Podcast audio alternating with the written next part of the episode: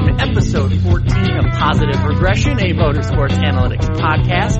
I'm Alan Gavana of Fox Sports, joined by David Smith of MotorsportsAnalytics.com. On this episode, we are making our early season review of Cup Crew Chiefs and their decision-making, including the updated standings of our Crew Chief Draft, which I'm sure you remember. We'll answer a great listener question on how to evaluate drivers, and then get to everything Talladega and more, including everywhere you do not want to be on Sunday.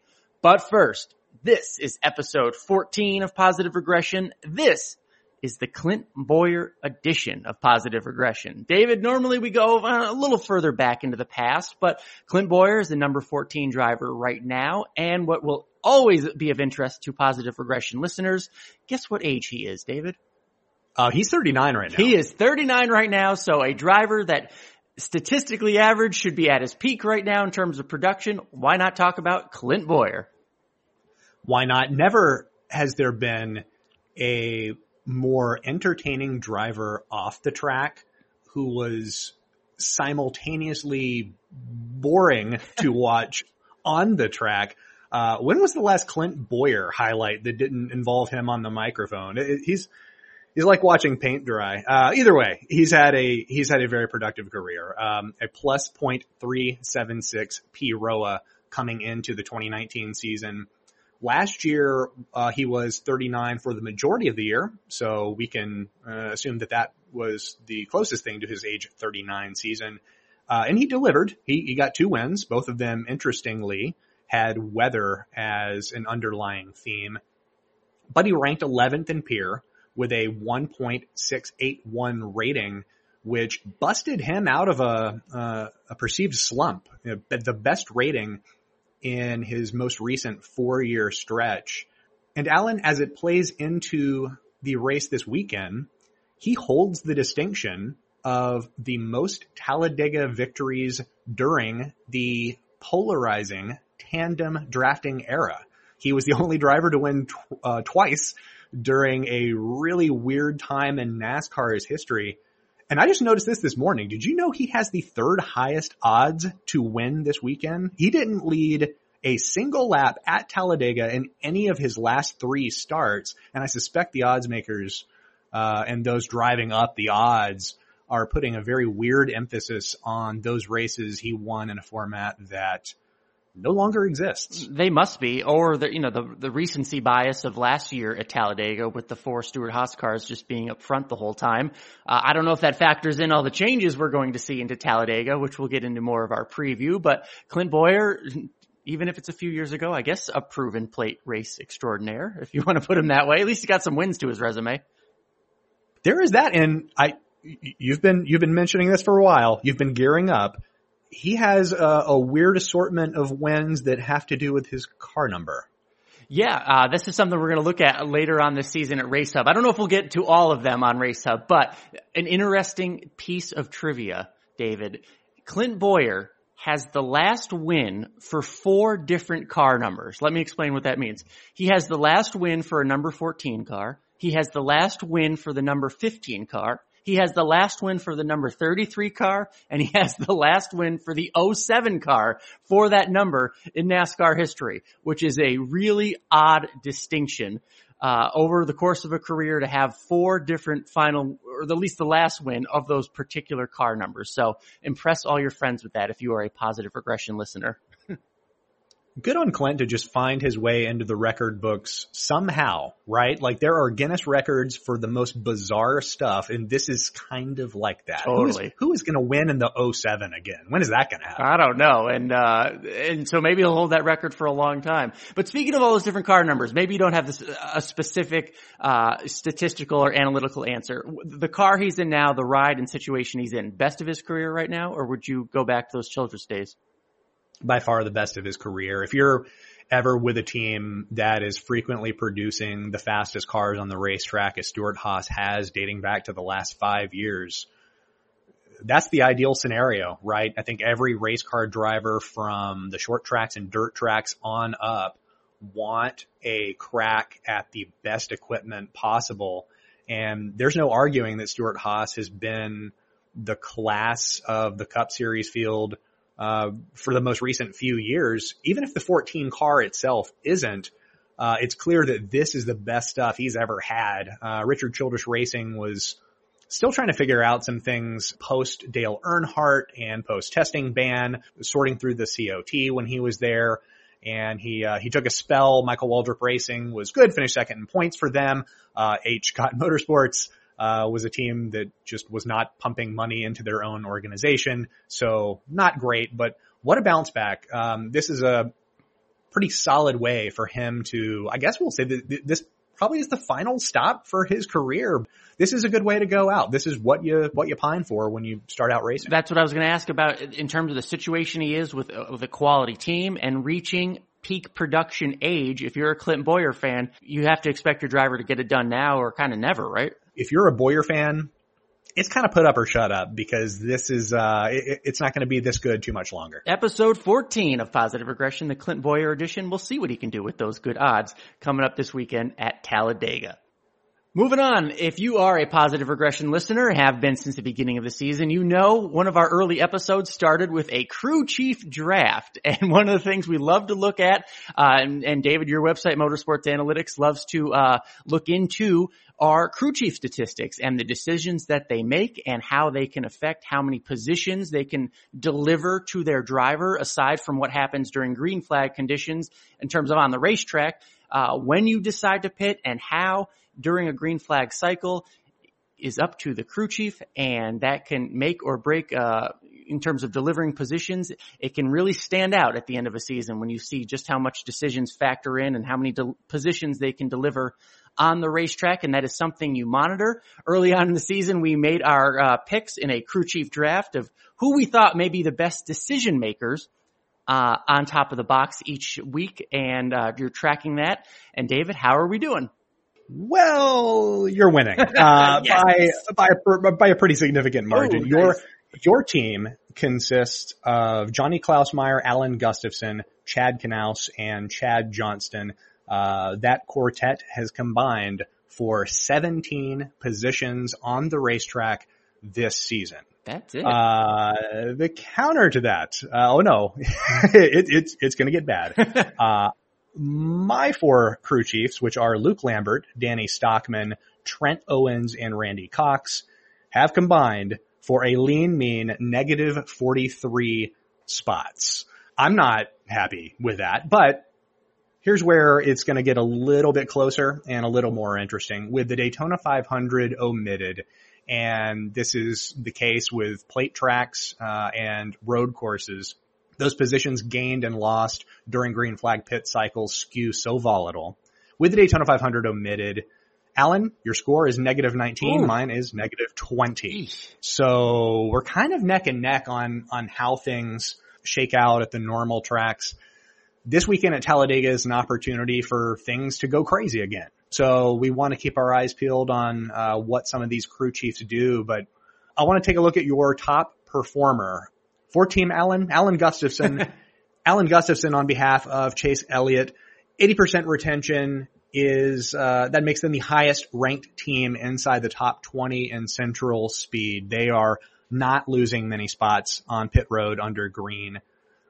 They gained 46 positions in the Daytona 500 alone. We talked about Elliott's performance in the 500 immediately after it happened. It was so strong, and it was a team-wide showing. They just did not get the result. It was such a bizarre ending. He crashed 3 times in the red zone during that race, and he only did that once all year in 2018.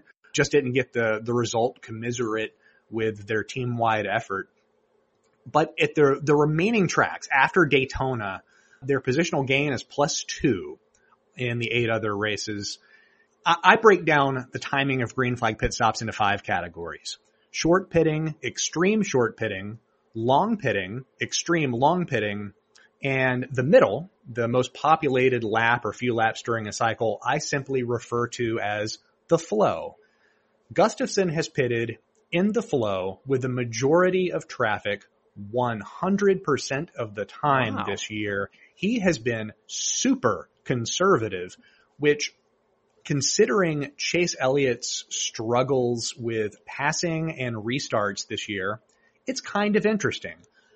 I don't know how much longer Gustafson can do this if Elliott's struggles continue. But so far, it has been effective, and whatever spots they have, whatever track position they have on the track, Gustafson isn't losing that. That has been so far all on the driver. If that doesn't change, if Chase Elliott does not improve, I'm kind of curious to see what Alan Gustafson does to adjust his strategy, and they take some bigger swings outside of just pitting the flow of traffic. Essentially what we're saying is if the driver can get positions on the track, we talked about passing last week, that it can be found in the pits, and that can be done by when you choose to pit during a green flag cycle, and that's what we talk about being aggressive. Maybe Alan Gustafson can start being aggressive and giving his driver some spots to work with. Is that how we can explain it?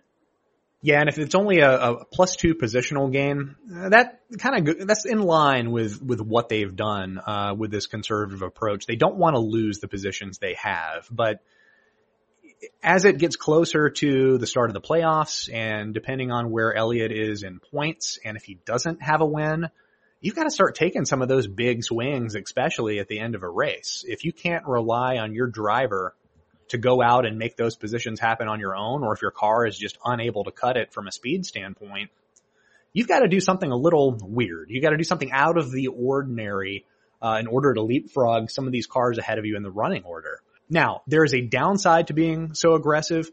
My worst performer is Luke Lambert. And so far, on behalf of Daniel Hemric, he has scored a 57% position retention rate. I don't think I'm surprised. I shouldn't be, because his retention rate on behalf of Ryan Newman in 2018 was also 57%. Weird. But the difference between this year and last year, Lambert was able to mitigate the positional loss much better. He took some big swings with his calls. They only lost 3 positions on the whole for the year. So far this year, -21 from Lambert. And one of the reasons for that is he has only pitted with the flow of traffic 64% of the time. He's short pitted twice, and he's long pitted 3 times. It is understandable why Lambert would want to be so aggressive on strategy with Daniel Hemric still getting situated in the Cup Series, but that rate suggests not much of what he's doing has worked. Same with Danny Stockman, fellow RCR crew chief, 40% retention. RCR's smart pit strategy from the last few years seems to have disappeared, or it's just not having the same effect. And another crazy thing, it's kind of all on Lambert. It's pretty much, or the team, I should say, no pass-through penalties accrued by this team this year. Daniel Hemric has not had a speeding penalty during a green flag pit cycle, so there have not been any big mistakes in that regard. This has fallen all on strategy, so I hope, for the sake of Team David, that this corrects itself. But I also want to see Daniel Hemric being given some boosts in the running order and see what this 8 team can do, because in the past, Luke Lambert has been one of the most creative strategists we've seen in the sport. For you, Alan, that's great for essential storytelling. Absolutely. And one thing, the 8 team is just not... I think Daniel Hemric will attribute some of it to luck and just bad days. They're just not having the season that they expected, especially when you have someone like Luke Lambert making the calls and then that's had success. Seeing him not helping your team, David, and the crew chief draft was a bit surprising. Anyone out there so far, 9 races into the season, any crew chiefs, not on either of our teams that we drafted, standing out in terms of decision making? This past off season, I asked someone close to Roush Fenway, what was the best thing right now about Roush Fenway Racing? And his answer was Brian Patty, the crew chief of the 17 car. Patty is a swashbuckler of a crew chief working within a fairly straight-laced environment. He's a good leader. His crew would follow him to the ends of the earth. His driver, Ricky Stenhouse, has bought in. And Patty has always been a crafty strategist. The position retention isn't great. It's 53%. But Patty has gained Stenhouse 17 positions in total. 23 of those are with Daytona omitted. Wow. Patty has pitted with the flow of traffic 80% of the time, but his gambles, and he does do it, have come with precision. He short pitted from third place at Las Vegas. Kind of crazy and certainly abnormal from considering what other crew chiefs did in that race and at that track historically. But they retained that running position. That was a heck of a call right there. Especially when you're up in the front of the field pitting from the top five, the likelihood of losing those positions far greater than any other position in the running order. And another rare stop outside the flow of traffic came at Texas. Long pitting while running 21st, got the caution, gained Stenhouse 10 spots. Just an excellent call. You're moving your driver up the running order at a track that they just don't have the necessary speed for. Could Brian Patty stand to have more of a shotgun approach to strategy, especially considering Stenhouse? Perhaps. And that would increase that retention rate. But the rifle approach that he has is paying out right now. Interesting stuff. And okay, if that gamble doesn't play off at Texas, that affects his numbers though, doesn't it? Is some of this swashbuckling kind of come down to a little bit of a gamble, or what would we see if that caution doesn't come out? For one, if you're pitting late in a cycle, you are assuming that tire wear is not a factor, but you're also betting on the caution to come. And in this particular scenario, he, along with a few other teams on this particular cycle, it was the second one of the Texas race, bet on the long pit and won in a big way. And that was sort of this mid-race changing of the guard within the running order. Kind of interesting, but that was the right call. And considering he's a guy that this year has rarely made those kinds of calls, he picked the exact time to do it.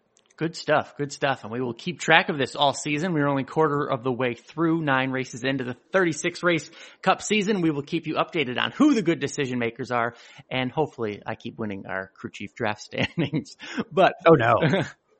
Moving on, next up, a question from Todd Hutchison on Twitter. A great question, actually, from a nice listener. The question is, quote, have you ever developed an adjusted average finishing position, the AAFP, which would remove DNFs from a driver's average when they were not at the fault of the driver? Specific example, getting caught up in someone else's wreck. Essentially, David, you do driver evaluation.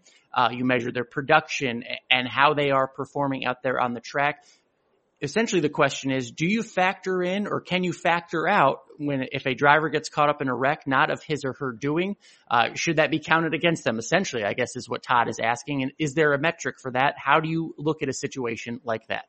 Well, you can. I would ask, why would you? For something like a mechanical DNF, production and equal equipment rating has an equipment handicap that suffices. And I know Chris Mitchell, also of Motorsports Analytics, removes mechanicals from his prospect models. But omitting races where crashes took place is a very slippery slope. I believe if you're involved in an accident not of your making, you're still very much at fault. And I have some specific examples that I point to when explaining this stance. In 2008, Tony Stewart was taken out in a crash at Dover that was started by Elliott Sadler. Stewart was asked afterwards in the media scrum whether he was mad at Sadler, and he responded with something to the effect of, "No, I'm mad at myself. We should have never been running that deep in the field, and I know better than to drive near Elliott Sadler," because, you know, it wouldn't be a Stewart interview without a zinger, right? Last month, Kurt Busch said on social media that he avoids Ricky Stenhouse at all costs. That's a smart plan, considering Stenhouse had the highest crash frequency in the series in 2018. One current driver, who I will protect his identity personally, told me last year that whenever he sees Trevor Bayne in front of him and he noticed Bayne pulling side by side with another car, his reaction was and is to back out of the throttle. In his mind, killing his lap time is better than potentially killing his car. And all of these examples, to me, are demonstrations of awareness. if you're frequently caught in the messes of other drivers, it tells me you lack awareness. Let's consider Ty Majeski. He crashed 15 times in 15 Xfinity Series races over the last 2 years. Towards the end of last year, he vented his frustrations about Ryan Reed, who had taken him out in a number of those crashes around the end of the season. And look, I understand why. The frustration is understandable and relatable. But the book has been out on Ryan Reed for a while.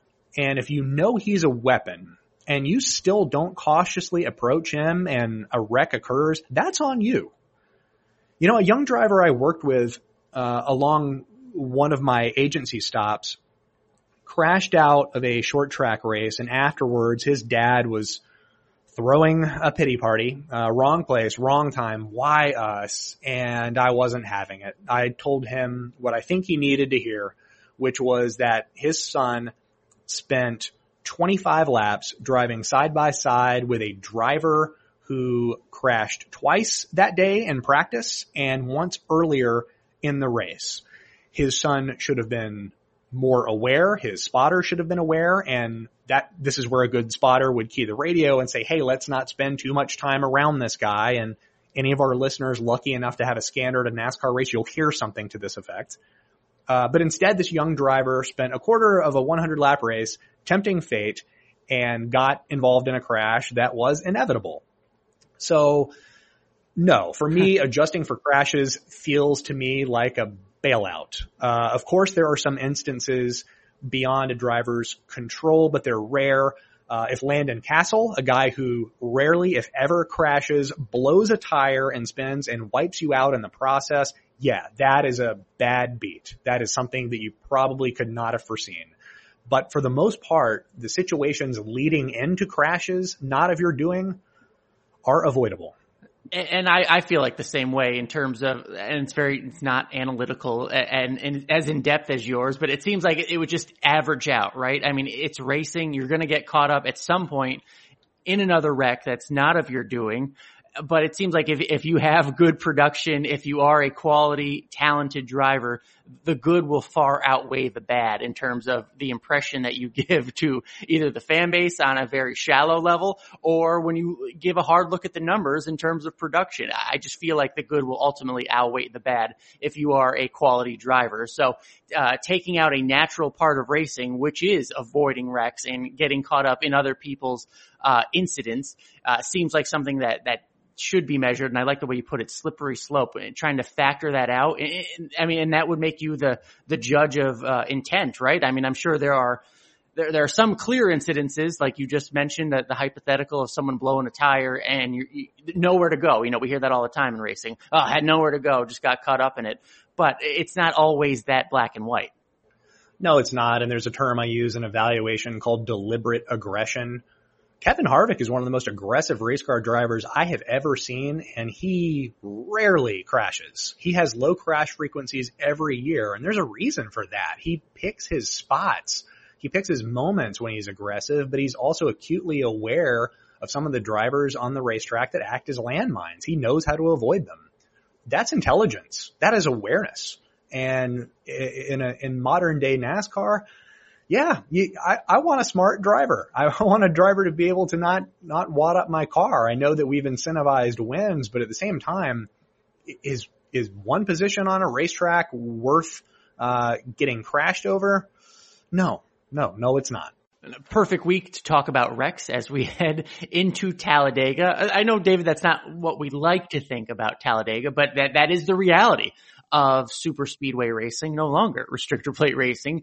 But you had a great, interesting article, an article you've done before and you have kept up on it in terms of crashing and Talladega and the big one, or Daytona included, I'm sure. But essentially the big one, you have tracked and charted where you want to be and the safest spots. Go into that a little bit, because if you read the article, you certainly learned a lot, but there's a lot to take away from it as we look to how a potential race or strategy can play out at a race some people think is just all a crapshoot sometimes, and it clearly is not. Yeah, the big one only takes out a portion of the field when it happens, but the threat of the big one informs the strategy of every team. Arguably, the threat of the accident is more important than the accident itself. But a few highlights from the article, and I do want our listeners to go to NASCAR.com and give it a read, but the lead at Talladega is valuable, more so than usual. There have been 24 crashes consisting of 4 or more cars at Talladega dating back to 2013, and none of those was the leader actually involved. The middle of the field should be avoided. Positions 9 through 26 averaged a 37% inclusion rate across those 24 crashes, and 13th and 17th place in the running order were caught in half of those. So think of that, Alan. If a crash breaks out and you're running 13th, you have a coin flip's chance at being involved. And the rear of the field, positions 31 through 40, were caught in, on average, 5% of the crashes during this time frame. If you can't run up front, and sometimes that is very hard to do, it also depends on where you qualify, you should consider running in the rear. It isn't sexy. You're not getting much sponsor exposure from being back there, and you won't get stage points, but it is an effective strategy. You cannot win the race if you aren't in the race. And that's, you know, that all of this, all these machinations are something that exist at Talladega that don't necessarily exist at Daytona. And if I may, teams are at least able to execute a planned strategy at Talladega. If our listeners are going to take anything away from this episode, it's this. Daytona and Talladega are not the same track, not even close. At this point, you may as well lump Atlanta and Homestead together because I think they're equally similar. But forget about the lack of decorum at Daytona for a minute. That hasn't permeated Talladega's races yet, which is good. Talladega is a much wider track, and it does not place such an emphasis on handling. And dare I say, it is tamer. It's probably counter to the beliefs of fans, but since 2013, Daytona had 39 of these big crashes. That's 15 more than Talladega over the same time frame. And per 500 miles, Daytona averaged 1 more crash. So Daytona had 3.3 crashes per 500 miles. Talladega averaged just 2. And this kind of order, which is a weird word to use when discussing Talladega, I'm aware, that order is what made Stewart-Haas's strategy last fall to block off the front of the field, keep the leader protected. That order is what made this viable. And it's why no one has had much success when attempting the same thing at Daytona, because it isn't the same track. You can game plan around the big one at Talladega. At Daytona, even with all the educated guesswork, you just can't, at least not until the race is started and the attrition has begun. This is one of the reasons I like Talladega. I think so many people sleep on it. And like you said, the assumption is that it's a crapshoot, but you can make some educated guesses and position yourself to the point where you can have a good shot at avoiding these big multi-car crashes that have become the event signature.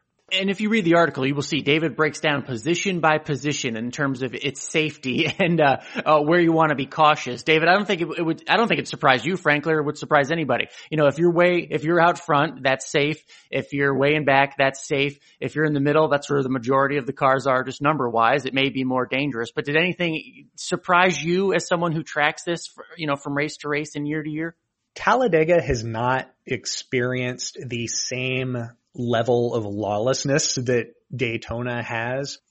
For one, Daytona has seen cars leave the middle of the field and escape to the front because a similar dynamic previously existed. Actually, third place used to be the safest running position at Daytona. Across the last 3 years, it has become the most dangerous running place just because that front pack has become overpopulated.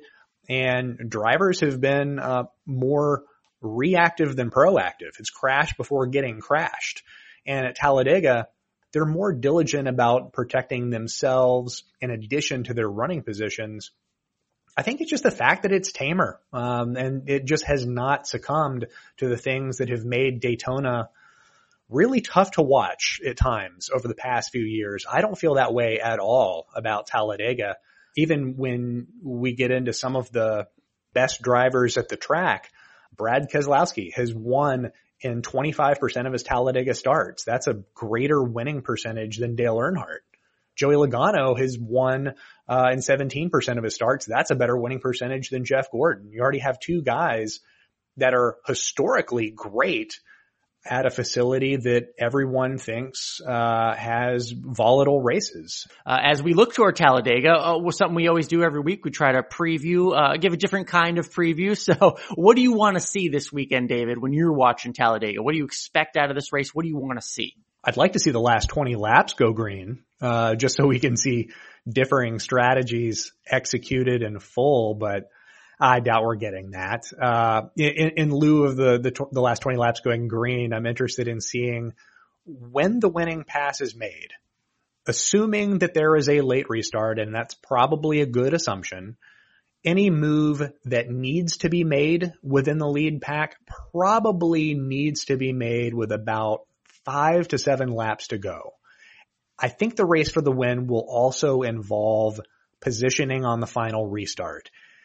There is going to be a sweet spot on the final lengthy run in which the play for the lead can happen, with the hopes that clean air and history's crash inclusion rates fall in your favor. So that move could be checkmate for all intents and purposes. Kind of doing a cop-out here. I apologize to the audience and to you, David, but a few weeks ago we asked this question. What do you want to see? I forget what track exactly it was. I think it was just after Texas. And I said, I want to see the Chevys show up and contend and win a race, because it's more exciting when there are more players at the front of this field that are contending for wins and competing against the Penskes and Joe Gibb Racings of the world. And guess what? It hadn't happened. So I'm going with the same exact thing again. What do I want to see? I want to see the Chevys up there again. Hendrick, Kurt Busch, all them competing for the win on Sunday, because I think it just makes it, again, more exciting. And I go back. We talked about Daytona earlier, that this year's Daytona 500, David. And without some of that impatience, without some of those wrecks at the end, the Hendrick cars were there. Chase Elliott was there. William Byron was running well. There was great speed that they had in qualifying that was translating into the race.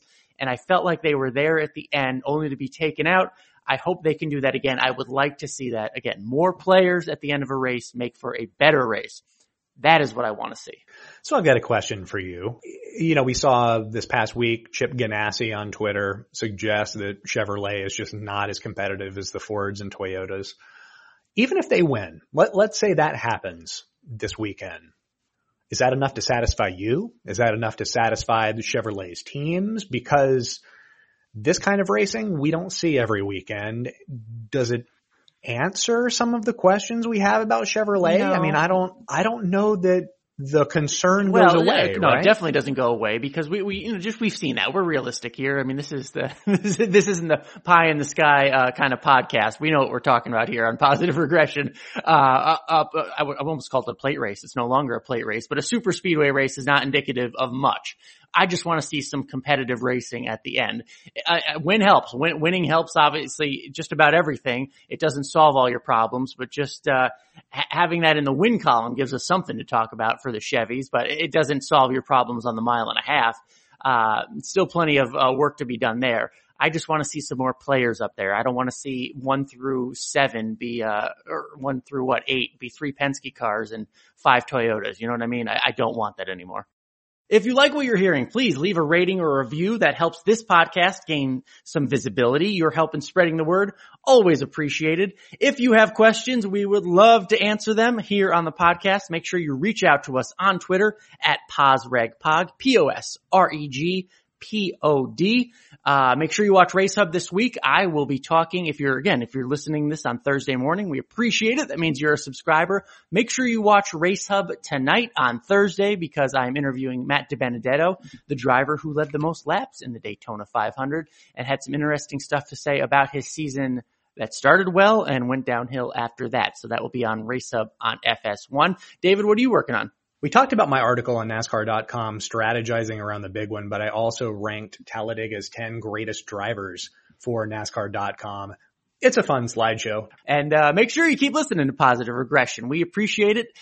This has been a fun ride so far, so we appreciate all the listeners, and tell all your friends about it, because this is Positive Regression, a Motorsports Analytics podcast. For David Smith, I'm Alan Cavana. Stay positive, everybody. Have a great weekend.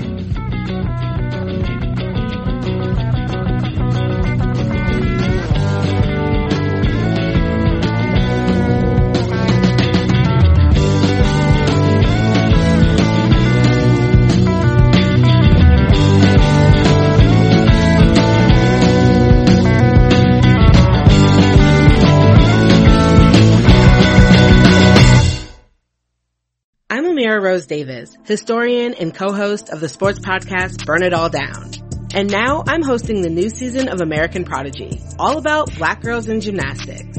For the last 40 years, Black gymnasts have moved from the margins to the core of the sport and changed gymnastics along the way. Now they tell their stories.